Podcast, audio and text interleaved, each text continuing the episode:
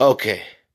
Uh, I do want to uh, encourage people to start their own podcast using Anchor. And it's not bad. I really like it because it gives me a chance to at least push out my material. And it's it's a pretty decent app. And I'm hoping that everybody out there that's trying to start their own podcast would at least maybe try that app. And I do encourage y'all to do it. Thank you. When Israel went out of Egypt, the house of Jacob from a people of strange language, Judah was his sanctuary, and Israel his dominion. The sea saw it and fled.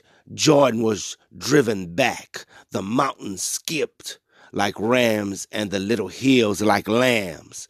What ally thee, O thou sea, that thou fleetest, thou Jordan, that thou wast driven back, ye mountains that ye skipped like rams, and ye little hills like lambs. Tremble, thou earth, at the presence of the Lord, at the presence of the God of Jacob, which turned the rock into a standing water, the flint into a fountain of waters.